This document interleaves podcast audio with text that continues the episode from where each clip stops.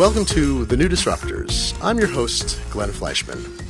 This interview with the Dr. Demento director should be a marvelous hit. But if anything goes wrong with the Skyping, I'll wind up in a big pile of shaving cream. Be nice and clean. Shave every day and you'll always look Keen. keen. Hello. Hello, Devin. I'm talking today with Devin Lucas. He's a writer and director from Southern California. He's made plenty of movies in the past, but nothing quite like the upcoming film Under the Smogberry Trees, the true story of Dr. Demento and Mr. Hansen. He's part of Meep Morp Studio with Christine McDonald and Scott McKenzie, and he joins us today. Devin, thanks for coming on the podcast. Oh, thanks for having me on, Glenn. It's a pleasure. I'm a lifelong Dr. Demento fan, and I'm gathering that you too are uh, a longtime fan as well. Oh yeah, I've, I've been a fan since I was a kid. So I used to listen to the live show. Uh, all three of us did actually uh, on KMET and KLSX. We were lucky enough to live in the LA area, so we got the live show instead of the syndicated. Because he used to send those out, if I remember right, it was he sent them out on records at one point, didn't he, to, to record stations? For a long time, yeah, he had a deal with uh, Westwood One. They were syndicating for him, and they were one of the, uh, if not the first, uh, syndicator that actually had its own record pressing plant. That seems so long ago. Because I mean, even when he he was doing that beyond the point, not that it made sense, but like that was that was the way that shows used to be syndicated. But if I remember right, he did it quite into the the era of carts and tapes and things like that. Yeah, he did. He did eventually go on to CDs and then uh, onto recordable CDs, and just like uh, all other syndication did. But he, it did seem like he uh, stuck to the records for a little longer than most people did. It's pretty sweet. I bet those are sort of valuable collector's items for people in the know who who uh, go and raid radio stations or hey, ah, you don't really want these, do you? This just taking up space, right? Uh, Yeah, they go on eBay for a pretty good dollar, and uh, I, I guess the official thing I'm supposed to say is, well, those were supposed to be sent back to the syndicator. But I, I would love to get my hands on a couple of them.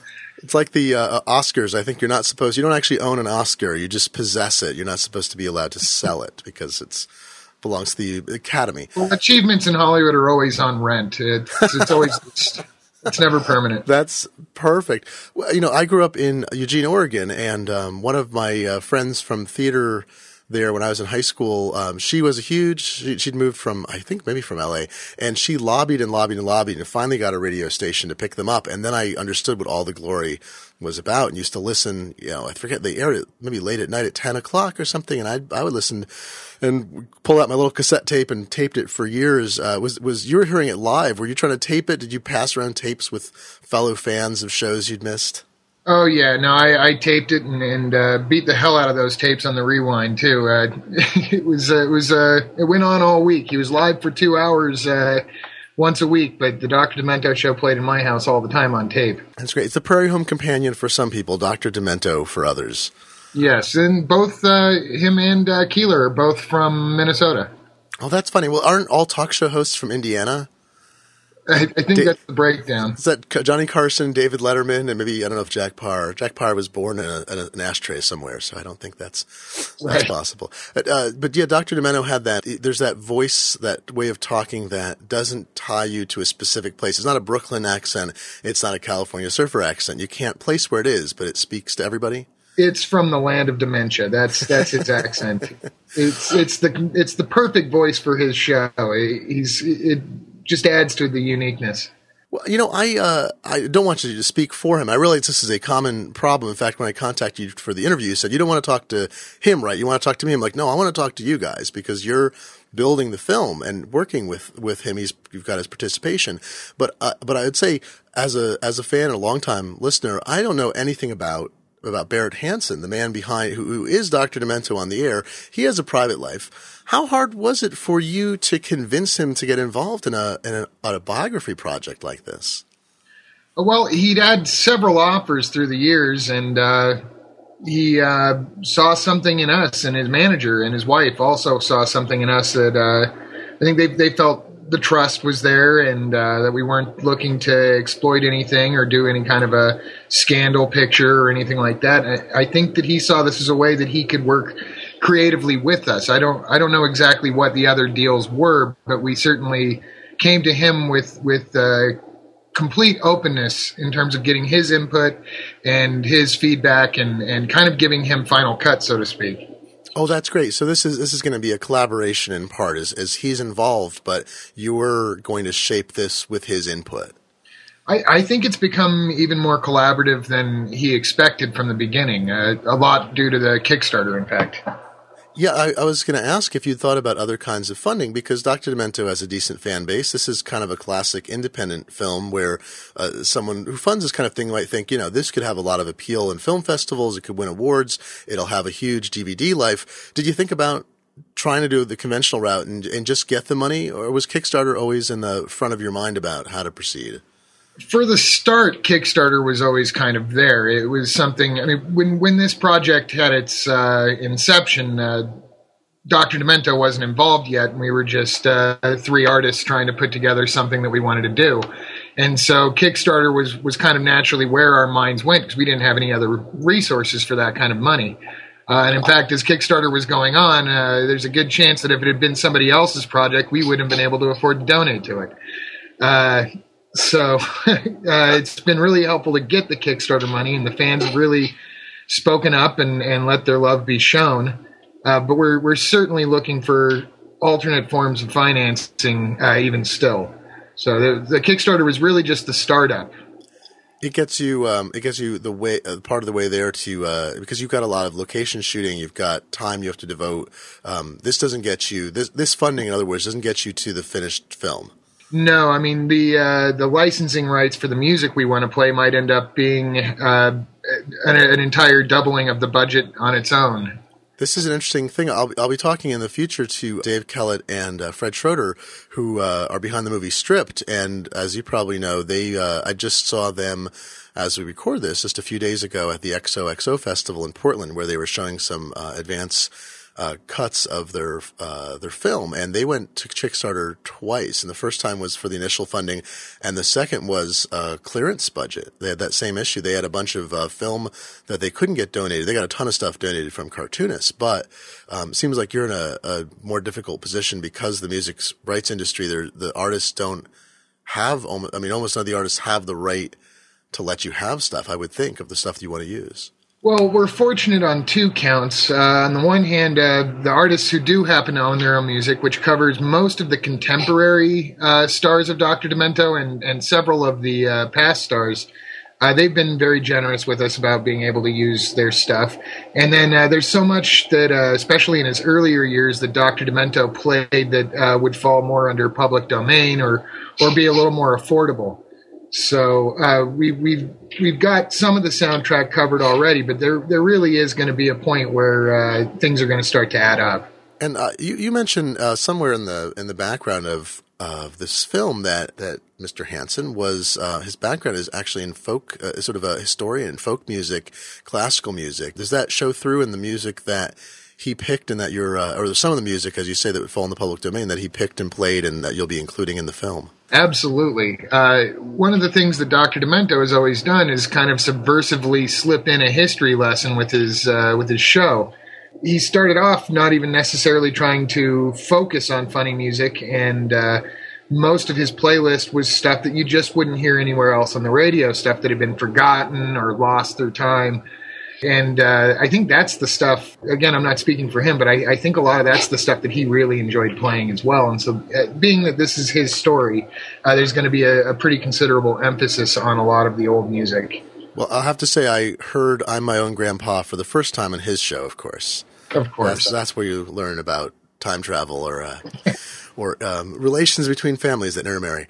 Uh, coming up with a budget for a film. Now, I know uh, your studio has worked uh, on a number of films, but you say this is going to be one of the first uh, full uh, length things that you put together yourself. How did you sort out I'm always fascinated by the budgeting part, like the cost that would be involved to pull off this. I mean, you're literally like a lot of people kickstarting. You're you're taking the money to do the hard upfront work where there's a lot of you know high cost. How did you budget to make uh, to make that possible? Figure out what you needed before going to folks. Uh, really, just doing your research beforehand uh, helps a lot. Uh, kind of having an idea. Maybe you don't have an exact number for what something's going to cost, but you know you can poke around a couple of places online or talk to a few people on the phone and start to get a general idea of what that's going to be.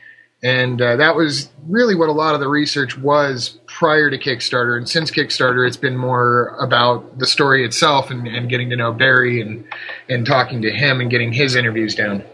Before you started, I, I think you, you mentioned in uh, somewhere that you you guys had done a fair amount of background research and preparation. You didn't go to either to Dr. Demento or to uh, Kickstarter uh, backers and say, uh, "We have this idea, but we don't have much to show for it." It sounds like you really did your research. Was that was that a plan, or did that just feel, did that feel like it was necessary to come with material in hand to tell people we actually know what the story is going to be?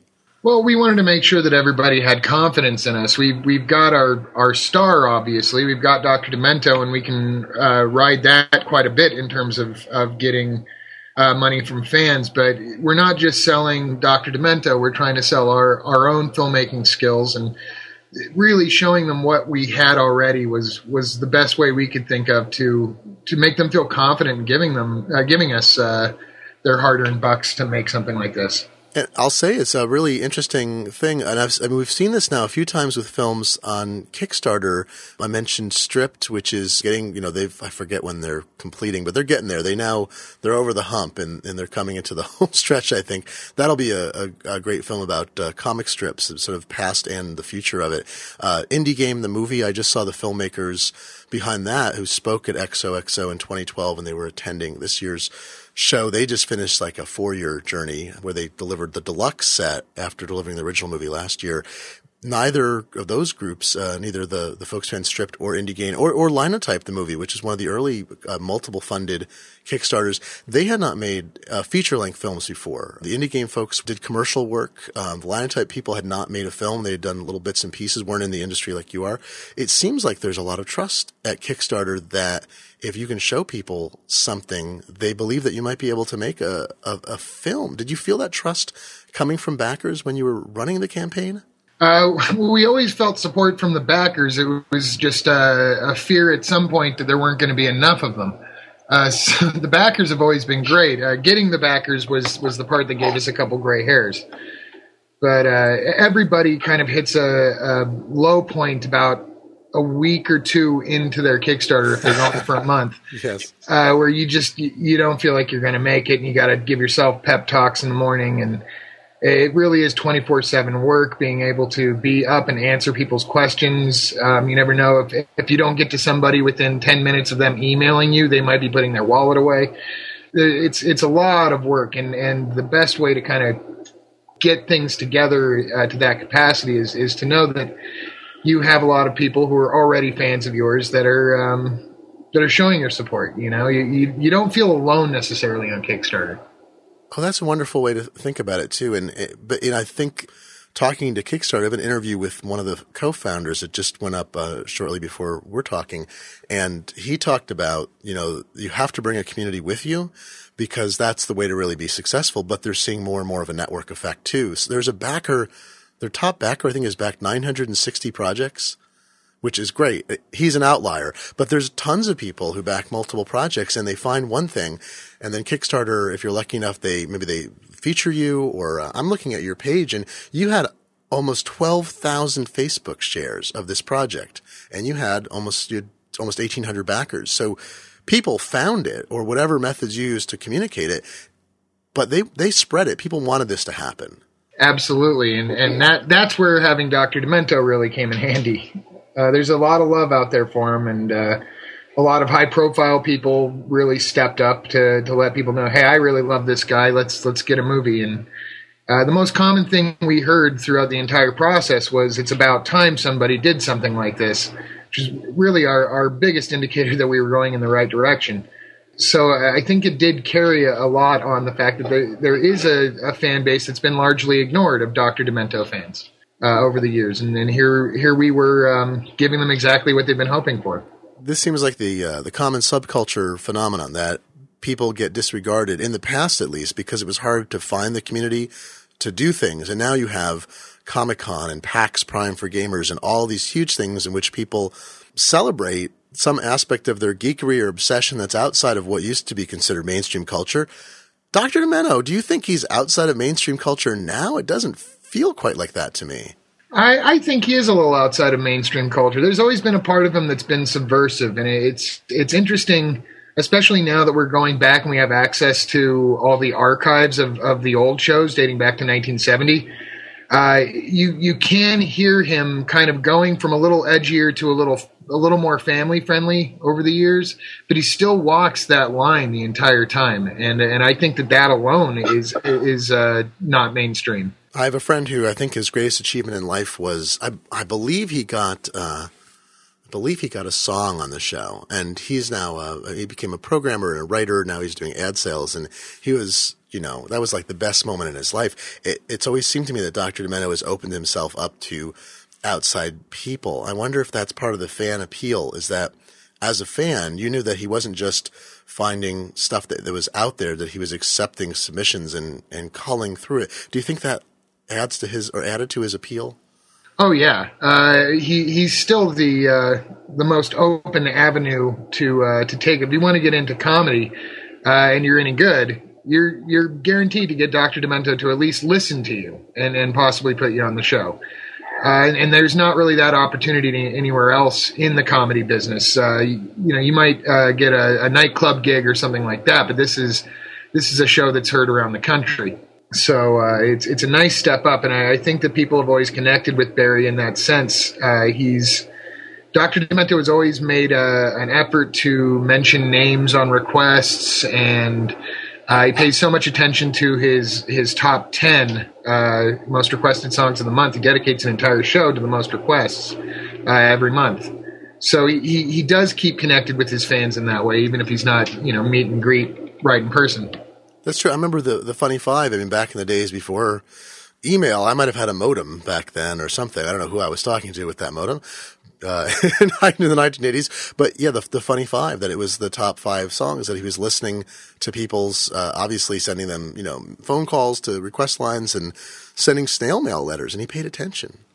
Yeah, and then there was oftentimes a different list for uh, the the top requests for the live show from uh, being different from the uh, top requests for the syndicated show. So he was, he was kind of juggling all of that. The thing, of course, I'm curious about is how much archival footage uh, have you been able to, to get either from him or, or have tracked down from other people of these performances since he dates back so many decades? I, I would think there'd be film and video and, and more. There's quite a bit. Uh, again, that, a lot of it is, is falling into the uh, the licensing because some of it's from MTV and, and Comedy Central and the Today Show. Uh, at his peak, he really was doing a lot of television appearances. And as far as the the radio archives go, he's he's managed to get almost his entire life's work together. Wow. Uh, some of it is stuff that he has kept over the years, and some of it is stuff that. Uh, his fans have sent in, you know, episodes that, that just weren't recorded otherwise. Some of the stuff you listen to on drdemento.com, where he, he uh, posts all this stuff, uh, is literally taken off of the, the same cassette tapes that we all grew up recording. That makes me want to go and find mine, see if there's anything missing. But I think I think my cassette tapes got went bad a long time ago, sadly. So uh, did that's right. That's why, yes, that's the problem with digital media. I think is actually too good. I want to hear some of the scratches. I want the tapes to break and have to go figure out how to fix them. You know, that's that's part of the charm. The, now, I know in the plans for the film, the way you talk about this, this isn't just. Uh, I mean, I guess there's two parts we should talk about. One is uh, beyond uh, Barry Hansen, uh, who's participating so heavily and discussing his own life and his work. One part is all these musicians, these folks whose work was featured, whose careers he helped made. You've already got uh, when the Kickstarter ended, you'd already listed a number of people, including uh, the folks behind Fishheads and um, and so forth, who are some of the songs people know the best. I, do you have uh, the one that I, I, sing this to my children and it drives them crazy? Is is they're coming to take me away? Ha ha! coming to take me away? Ho ho! And um, uh, I can't remember the story behind that guy. Is he still alive? Even? Yeah, his name's Jerry Samuels, although he went by Napoleon the Fourteenth for that. Ah, yes. Uh, and he, uh, last I've heard, he's still living in Philly. He's definitely still alive, and um, he was a, a talent agent um, and uh, we've we've been trying to contact him, and and uh, I think we just haven't found the the right door to knock on yet. We're hoping to get him in the movie. If any listener knows him, please knock on his door. This is the wonderful power. I mean, I don't have enough listeners, but you never know. It's the word of mouth thing. I know there are listeners in Philly because he obviously he's got one of the most memorable songs from from that period, and that got on like a mainstream novelty record play too. There was that interesting point where you had crossover, wasn't there, between the kind of stuff Dr. Demento would play. He might discover discover it, or he might have been the only one playing it for years. And then some of that stuff would slip into novelty mainstream play or show up in, you know, radio comedy. Uh, did you see, a, is there a back and forth of that kind of thing that he seemed to always discover it before it became something that anyone else would listen to? Uh, well, there, there is a lot of that where he's discovering things first. He was even the uh, the first person to grant a radio interview to the band Devo. So oh anything that was that was really uh, outsider music, he he's uh, he's sought it out. He's found it, and uh, I I can't say that he's the first to play Devo, but he's he was kind of the first to give him attention. And uh, there's there's several artists that are like that, and um, there there was kind of a, a shift musically uh, right around the time that he started his show. The Novelty 45 was just kind of ending as an industry uh, about five or six years before he got his show. Mm-hmm. Uh, it's like you said, there was crossover stuff, like "They're Coming to Take Me Away," haha, uh, which which they did score top records with, and they were usually a single, and a, very few of them uh, had albums that were as good as some of those singles, to be honest. Uh, but you know, you had that early period of the Monster Mash and and Flying Purple People Eater, and they're coming to take me away, and Itsy Bitsy Teeny Weeny Yellow Polka Dot Bikini and and the songs that were really accepted in jukeboxes and and uh, and and bought, and then it kind of died off when when rock changed and everything got to be about putting out the album and not just the single. And.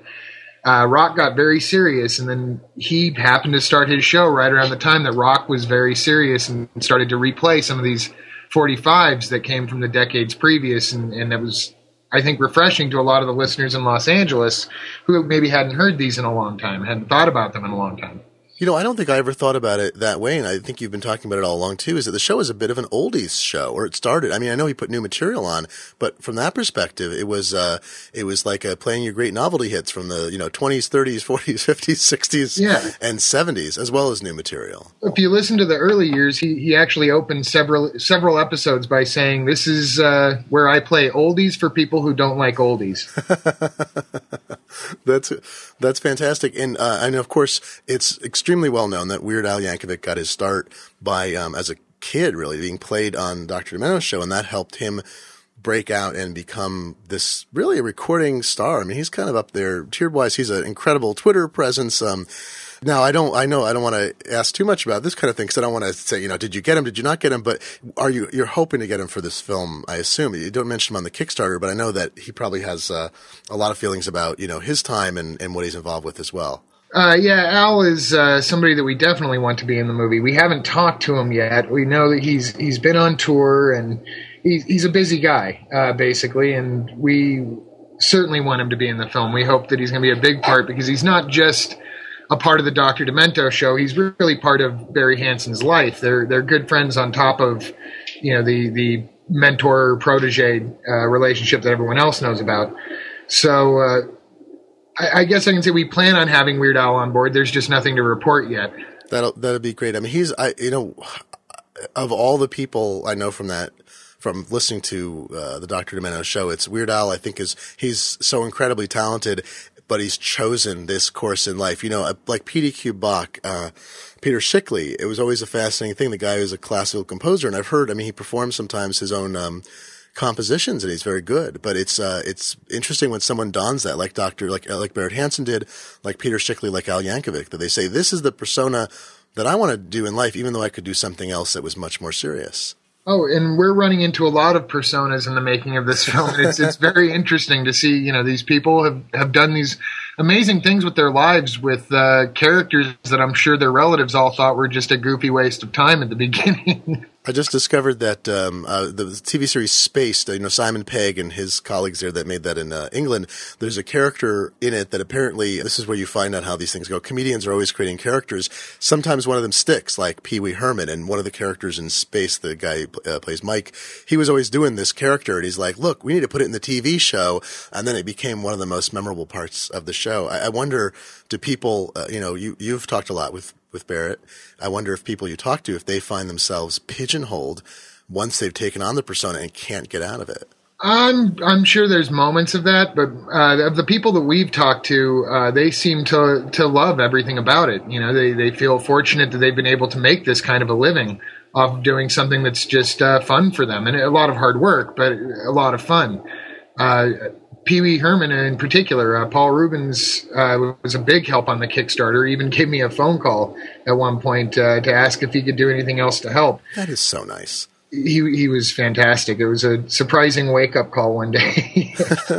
You're like, yeah, yeah, do the voice. I want to make sure it's really you. No, but I, I, uh, think people who who have that kind of uh, persona style are, are the types who gravitate towards Barry and Doctor Demento to begin with.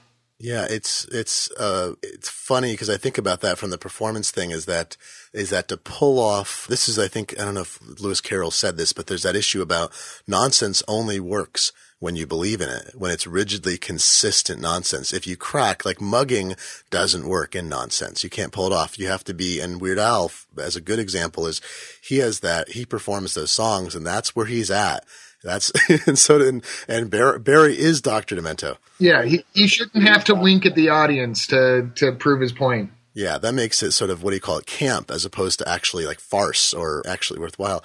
Uh, so the other part I was going to say, so the one part of this is you've got you'll be talking to a lot of the you've already got a bunch of people committed. You'll be obviously with the budget, you'll be talking to as many more as you can from uh, uh, who wrote songs and uh, performed. I know that Dr. Demento also interviewed a ton of people. I remember a memorable interview with the Bobs, for instance, uh, that he did.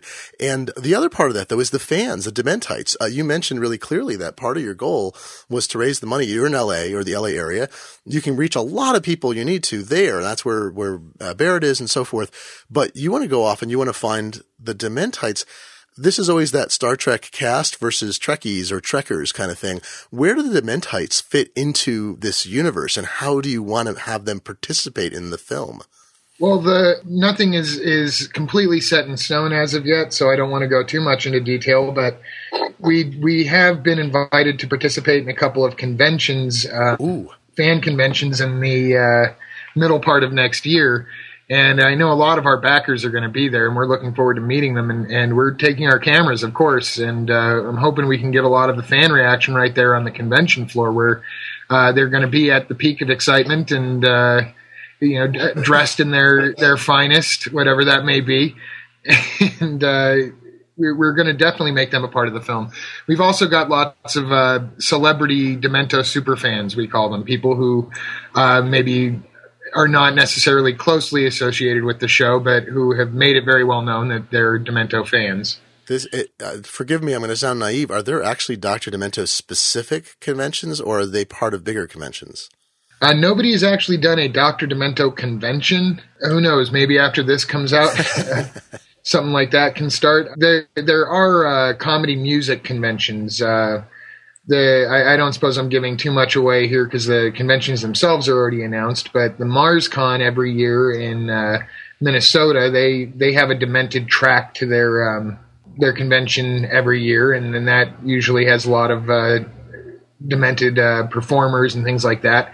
And this year, for the first time, the Funny Music Project is throwing their own uh, convention. That'll be in June in Chicago and uh, Dr. Demento is actually going to be the guest of honor for that. And uh, that's a, a, whole collective of some of Dr. Demento's current top 10 stars who, who are running a little bit of business on the internet with thefump.com so that they can uh, get a little payment for their hard work. And uh, this convention is going to be their first. It should be exciting.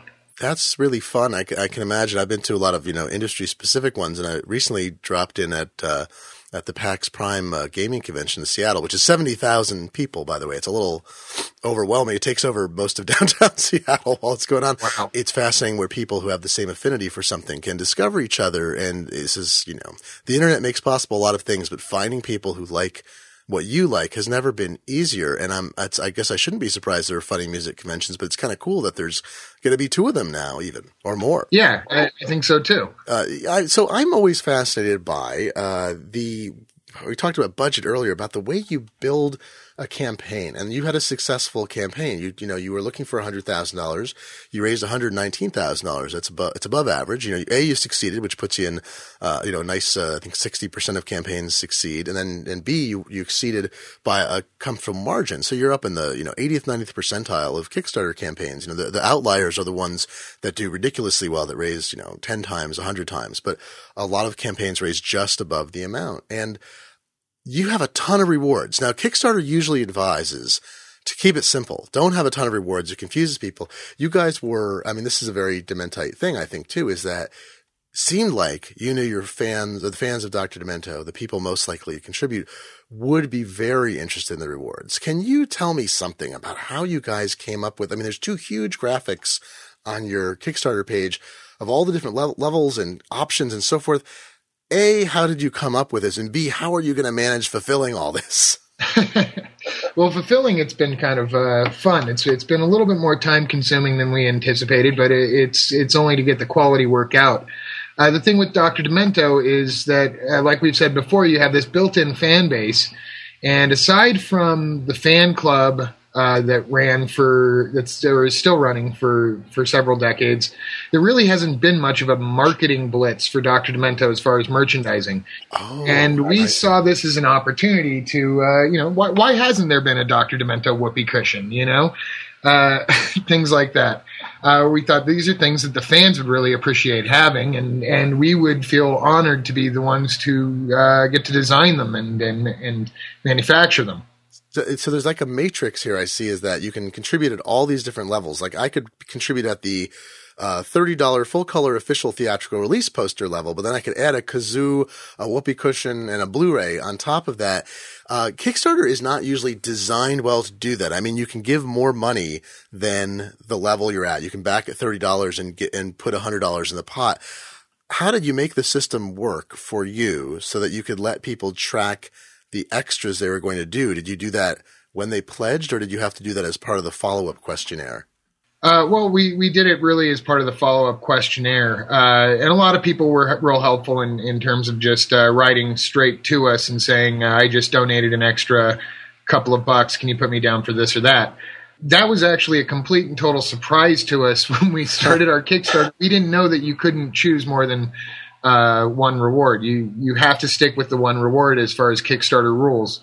And uh, we we found out we weren't breaking any rules by coming up with the add-ons, and so we we kind of had to come up with that on the cuff to make sure that everybody got what they wanted. And that was really the the ambition was to make sure that everybody got what they wanted. Uh, we obviously want more money, but uh, we we didn't like the idea that somebody would want two things and not be able to have them uh, especially since the Kickstarter items, many of them are so unique, uh, and, and, many of them will not be available anywhere else. By the way, some of them are still available if anyone wants to contact us at info at smogberrytrees.com. Uh, we, we can still take uh, PayPal donations for a number of the uh, reward items. Oh, that's great. Are you still doing, like, essentially at this point, pre orders for the film then too, or is it just the uh, novelty or t shirt items? Uh, we're, we're actually doing both. Oh, that's great. So pre-orders for the film will will be a part of that. Uh, we're we're right now we we're still uh, we're focused on the t-shirts and the um, uh, the interview CDs, which is an exclusive that we have. Nobody else is going to have this Dr. Demento interview CD. Uh, some of the more limited quantity items are gone. Things like the uh, the box set is gone. That's a pretty crazy thing. I'm looking at that, and that was was that a five hundred dollar level pledge? Five hundred dollar donation. Yeah, a donation, I should say, and then that's because uh, that's a 17 disc box set. Now, if you're a Doctor Demento fan, that's sort of crazy. Like that's you know that's a, that's a couple years worth of listening possibly there. Yeah, this is great. Well, so the uh, it's fascinating to me. It's very interesting to me that that you were able to manage this. It sounds like a lot of people when they get into this level of complexity, this is the thing that they complain most about in the Kickstarter campaign. They love getting the backing, they love working with people and so forth. But, uh, and I realize you still got a lot of the stuff to fulfill, but it sounds like this worked out. Like you're happy now having had all these levels and all these add-ons that, that you feel like that was a good decision to have made. Well, each one of these things just boosts our confidence when it's done too. You know, uh, we're we're really proud of the shirts that we've made and, and the CDs we put together and and uh, all the various things, the stickers and the postcards. It's it's examples of, of our work to come as well. Oh, that's really interesting. But and also now you know there's this distribution thing that goes way back with Kickstarter. I had Craig Mod on the program several months ago, and he is kind of a publishing guru. He's figured out a lot of really interesting electronic and print publishing stuff. In 2010, he wrote this post about how he'd done a big fundraiser, one of the biggest early publishing uh, Kickstarters, and it was this distribution of where people pledged at what level. And they had some super premium stuff in the hundreds, and then they had twenty-five dollar stuff and ten dollar stuff. What's funny to me is that it still holds true. We're four and a half years into this thing, you can raise $10,000, a hundred thousand, or a million. And I'm looking at the distribution here. If you hadn't done that box set, you had 38 people pledge at least $500 for that box set. That's a significant percentage of the money you raised. Absolutely. If you hadn't done that, you know, a $250 level, you had 10 backers. It, it seems like you obviously thought about this, but what was the distribution? Did the high end stuff, the things at like $500 or more wind up being uh, you know, as much money brought in as the stuff that was under $500? You have a, a point. I don't know if you ran the numbers on that because that's not always that interesting either, but was there a point where you said this was the break point, like $250 or more pledges were actually half the Kickstarter?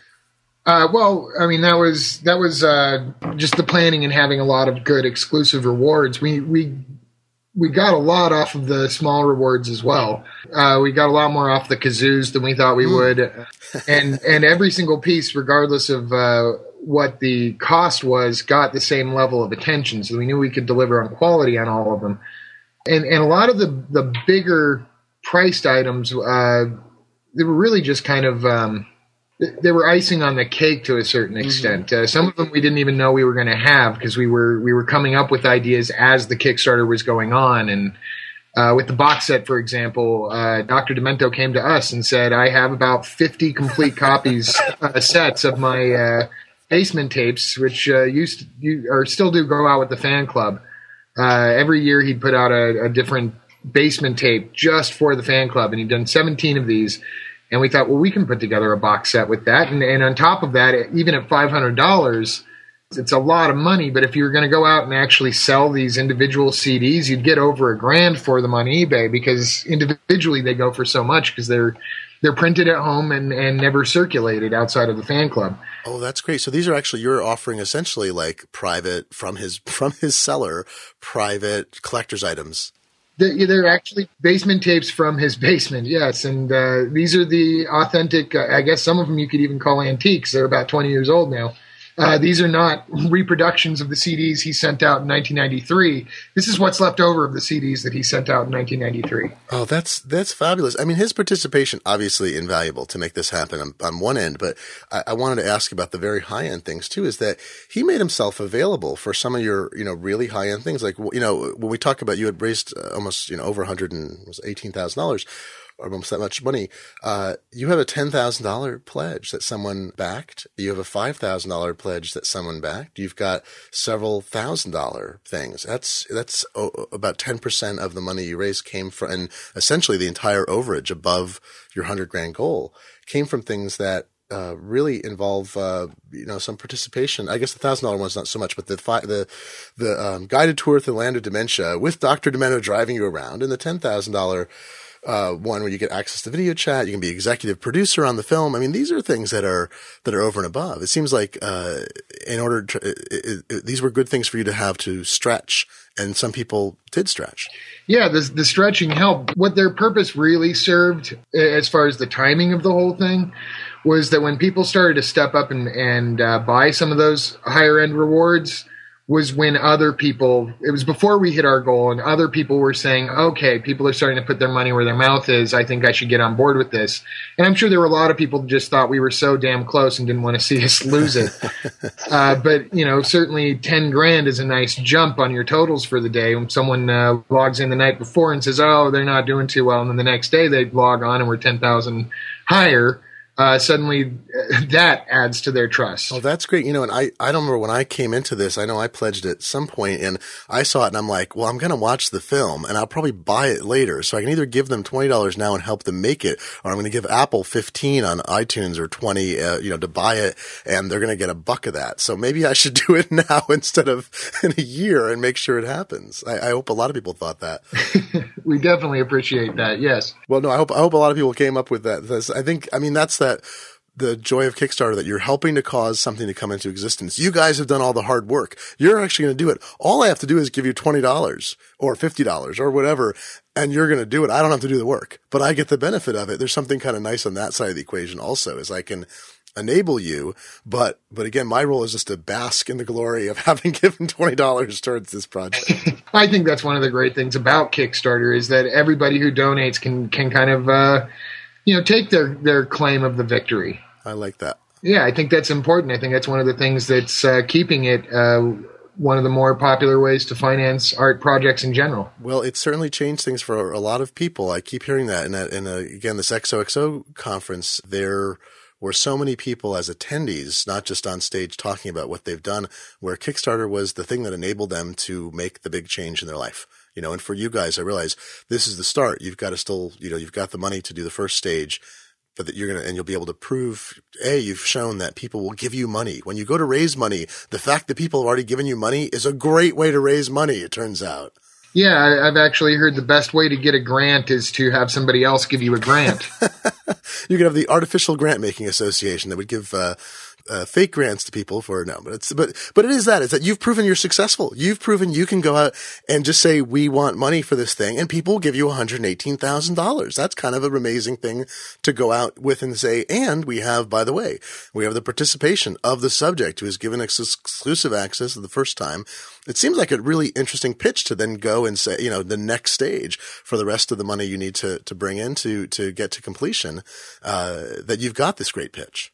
Oh yeah, and, and, we can go to anybody else for uh, for further financing, saying we already have a built-in fan base. Look at how many people mm-hmm. donated. You know, I mean, even if they donated a dollar, they uh, they showed up and had their name counted. I saw this with Linotype, the film. I was a backer. I was, I was, I have to say, I'm obliged. This is an in joke. I'm sorry. This is uh, on the podcast. I mention every podcast, I think.